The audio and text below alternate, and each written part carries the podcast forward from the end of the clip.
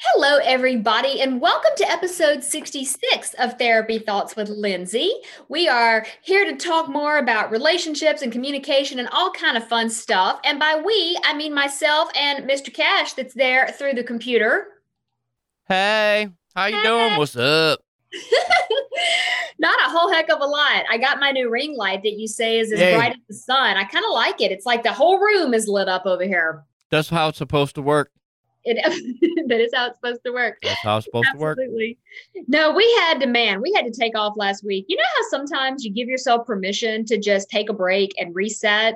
That's kind of what happened last week. I just got to a point where I was like, you know what? I am going to just take a break, decompress, reset, knowing that if I do that, I'm going to be able to come back to it more energized and feeling like I've got, you know, more little nuggets of wisdom to share that hopefully our listeners can kind of apply to their own life and, and feel a little bit more confident about things. I feel that way about every two days, but I can only actually take a day like that twice a year. Well, okay, I hear you. If you feel like it every two days, maybe we should have like a whole separate conversation about that. But I don't think it's something we can do all the time. And I feel very lucky and very grateful that I have, you know, this kind of work for myself mentality. And I don't take advantage of it a lot. But last week, I was just really, really feeling the overwhelm, you know? So, that being said, I think it, it goes in line with these four agreements that we're talking about. Now, I realize that the fourth agreement next week is actually the one on the concept of what does it mean to do your best, but they all overlap. Whereas today, we want to dig into the third agreement, which talks mostly about not making assumptions. And you remember that like thing you learned in high school or whatever, like don't make assumptions because it makes an ass out of you and me, or whatever that phrase is. I don't know that we have to take it to that extreme because I don't think anybody makes assumptions with the intention to harm anyone, at least not usually.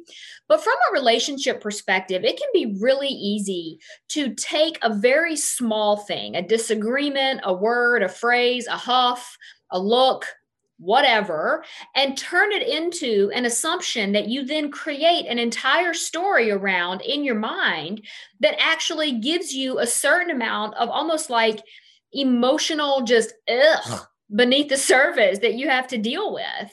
And that's really what we're talking about when we're saying not to make assumptions. You feel like you struggle with that, Randy? I think everybody does. I was just thinking, doesn't it seem like an to me an, an assumption is almost like a, like a reaction? You know what I'm mm-hmm. saying? You, it's more mm-hmm. you, something you don't necessarily think. I'm going to make an assumption here, just kind of like this reaction that happens. You know, based upon yes, the situation absolutely. that you're in. You know. I don't think anybody walks around trying to make assumptions. And you're right; it's like a like a, a knee jerk reaction or a gut reaction to something that has happened, something that has been said, you know, a disagreement, whatever. And although we are talking about the four agreements, I really like explaining some of Brene Brown's principles when we talk about the third agreement, because what she likes to say is that in relationships specifically, if you don't have the details about something. Like let's say you walk in the house and instead of your significant other greeting you happily they just kind of grumble and go on about what they were doing. It would be really easy to assume that either they're not happy to see you something you've done has upset them maybe you you know upset them yesterday and they haven't gotten over it yet. Notice i just made a whole bunch of assumptions right there in that explanation. What she likes to talk about is this idea that we make up stories and then we react to those stories as though they are true. Now, let's for this argument say that maybe you really did do something yesterday to upset them. That doesn't mean that you have to read their mind to know exactly what they're upset about and then be able to fix it, even though they haven't told you what's going on. It's really up to both people to be able to come to the table and have a discussion about what's going on. So rather than there being a misunderstanding, which leads to an assumption, which then leads to hurt feelings or, you know, acting on wrong information, and it allows both people to kind of get the junk out so that there aren't these assumptions that are like lingering and looming out there. Yeah, you're right. I never thought of it that way. Like when you make an assumption, it is like you start going down this rabbit hole in your mind. For me personally, with my crazy, I go down like some rabbit holes, and that could be very bad and very dangerous. So I try personally to not do that anymore. But it is very, very, very difficult to not get caught up in that knee jerk reaction. You know, especially if your emotions are running really high. Yeah, I was having a conversation with a friend of mine. She's not a therapist, but she kind of works in the helping space as more of a coach. And I was talking about how I'm not immune to this. I might teach other people about it, but I'm very much a real person that struggles with this. And because I tend to take things personally, which is the second agreement we talked about last time, I will often take something personally and then make an assumption that it means I'm a terrible person or that it means I've done something wrong. And then what ends up happening in my situations is that I start to irritate other people because I ask them a million times if they're upset with me or I want to like clear the air when there's really nothing to clear. It's all stories I've made up in my head because I'm sitting there thinking of all of the ways I could have upset them or I could have done something that doesn't really jive with who they are. And then rather than just let it go, I struggle to let it go because I'm making these assumptions about, you know, what it means about my worth as a person. And and that's not that's not okay either, you know? Yeah, absolutely. The uh how was I gonna phrase this? When you get to thinking these things they're not true because you mm-hmm. don't know because you haven't asked. And I think it can be very dangerous, man, especially a person like me who's uh doesn't have the most uh self conf well, self confidence, self esteem is what I'm looking for. Mm-hmm. Man, you could really get yourself in some bad places in your in your mm-hmm. mind with that assumption mm-hmm. thing.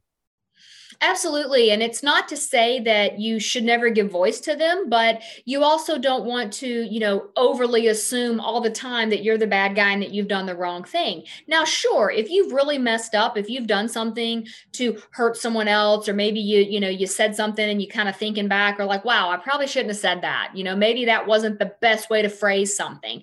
Go ahead and own it. But then once you've owned it and you've cleared the air, it's really on the other person to be able to tell you if they're there are lingering feelings that need to be worked out. Otherwise, continuing to hold on to it and making an assumption about what it means to you, your relationship, your, you know, future success as a person, that's where we start to trip ourselves up. And these two agreements between making, excuse me, between taking something personally and then making an assumption about it really do play off of each other. And I feel like if we could learn how to catch ourselves before we make up the story that we then react to and harbor a lot of negative emotion about, we've got to find a way to sort of get the junk out, but to do it in a healthy way. And that is actually what I talk about in my free guide, as well as my various relationship workshops, which will be relaunching here at the end of the month, where we dig really deep into this idea of what does it take to have healthy communication in your relationship so that you aren't having these misunderstandings and there's less likelihood that someone's going to misinterpret what the other one means. And on the off chance that there is a misinterpretation, you have set up a check in so that you know how to get back on the same page anytime it feels like you've gotten disconnected. You know, if you walk into that situation and you don't know, I would say don't be afraid to ask. Yes, ask, but don't assume, right? Rather than, did I do something to upset you? hey, you seem a little upset. I'm just checking to make sure you're doing okay. And then it really is on the other person to step up to the plate to either say, you know what, I've had a rough day, nothing against you. I'm just not feeling my best right now. Or, you know, I'm okay, we're okay, but that thing you said last night has really stuck with me. And I just, I'm trying to let it go, right? That's what I mean when I say healthy communication versus just reacting emotionally and letting the emotions get the better of you. Yeah, because a lot of times you could just walk in and be like, "Oh, great! And what did I do now?" You know, and right. make an assumption. It might not be anything that you've done. Mm-hmm. Absolutely. And I feel like that's where that spiraling thinking starts to happen, where you start to think you've done something wrong, and then you've convinced yourself that that's absolutely what it is. I'll give you a great example. A, a really early in my career, a, a, client that I worked with, they've let me have permission to use this story. Um, she was very attuned to his emotions. And when he would be feeling sad or down or off, she picked up on it. And a lot of times would kind of falsely assume it had something to do with her.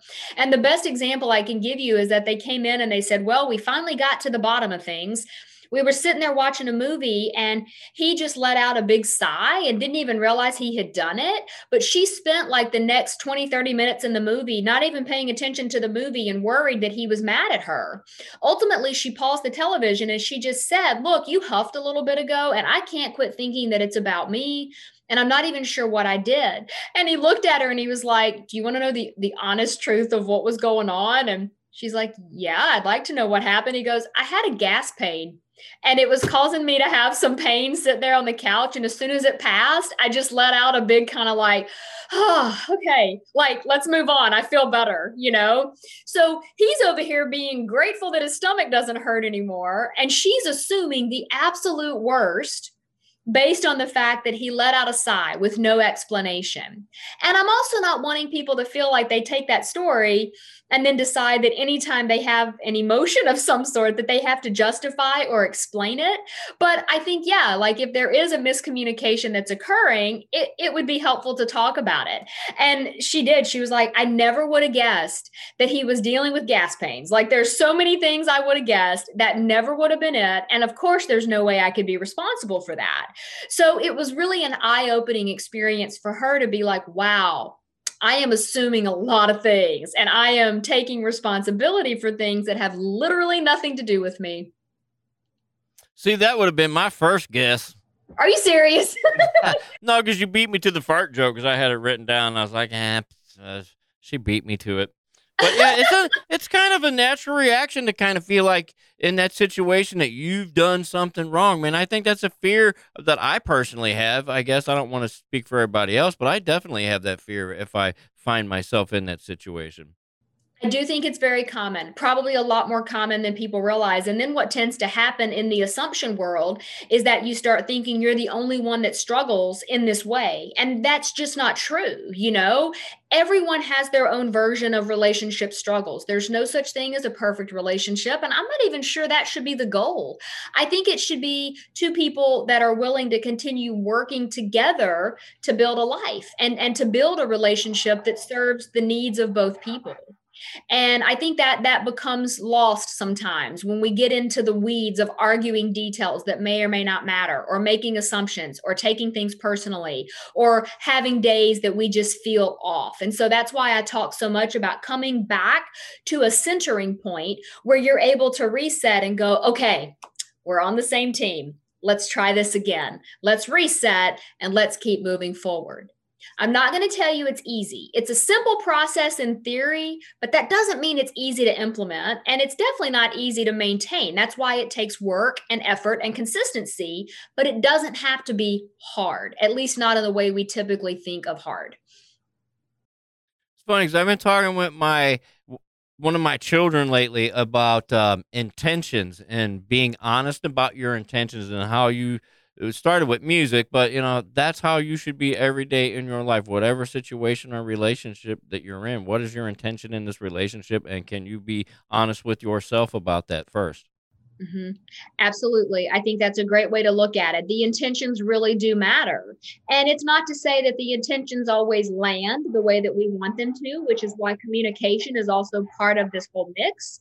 But yes, I think the intentions and being honest and, you know, kind of upfront about what it is that you're you're going for is super super important. Absolutely. You can find my shenanigans on the Instagrams at R Cash Comedy. You were done, right? You had that look like cash. I'm done. Get me out of here. I wasn't like get me out of here, but I am actually pretty proud of us that we have maintained a relatively shorter recording schedule now for the last number of months. And I feel like it's going pretty good. We kind of got like our little rhythm about us. Yeah, it's coming along. It takes a little time, but we're figuring it out. We are figuring it out. And sooner rather than later, we're going to try and figure out a way to go over on that Clubhouse app and do some rooms together. So stay tuned for that. If you would like to follow along with what I've go, got going on, I would love for you to follow me on Facebook at Lindsay Walden Consulting, on Instagram, I'm at this is Lindsay Walden. On TikTok, it's at this is Lindsay Walden. On Pinterest, you can actually now search for me by my name, Lindsay Walden, or by Therapy Thoughts, and it will pop up. And then over on Clubhouse, I'm at Lindsay.walden. I would love it also if you would hit that subscribe button here on our iTunes and make sure you follow along with what we've got going on. In the meantime, until we're back next week, keep living your best life and building that relationship of your dreams. We'll be back next week with more.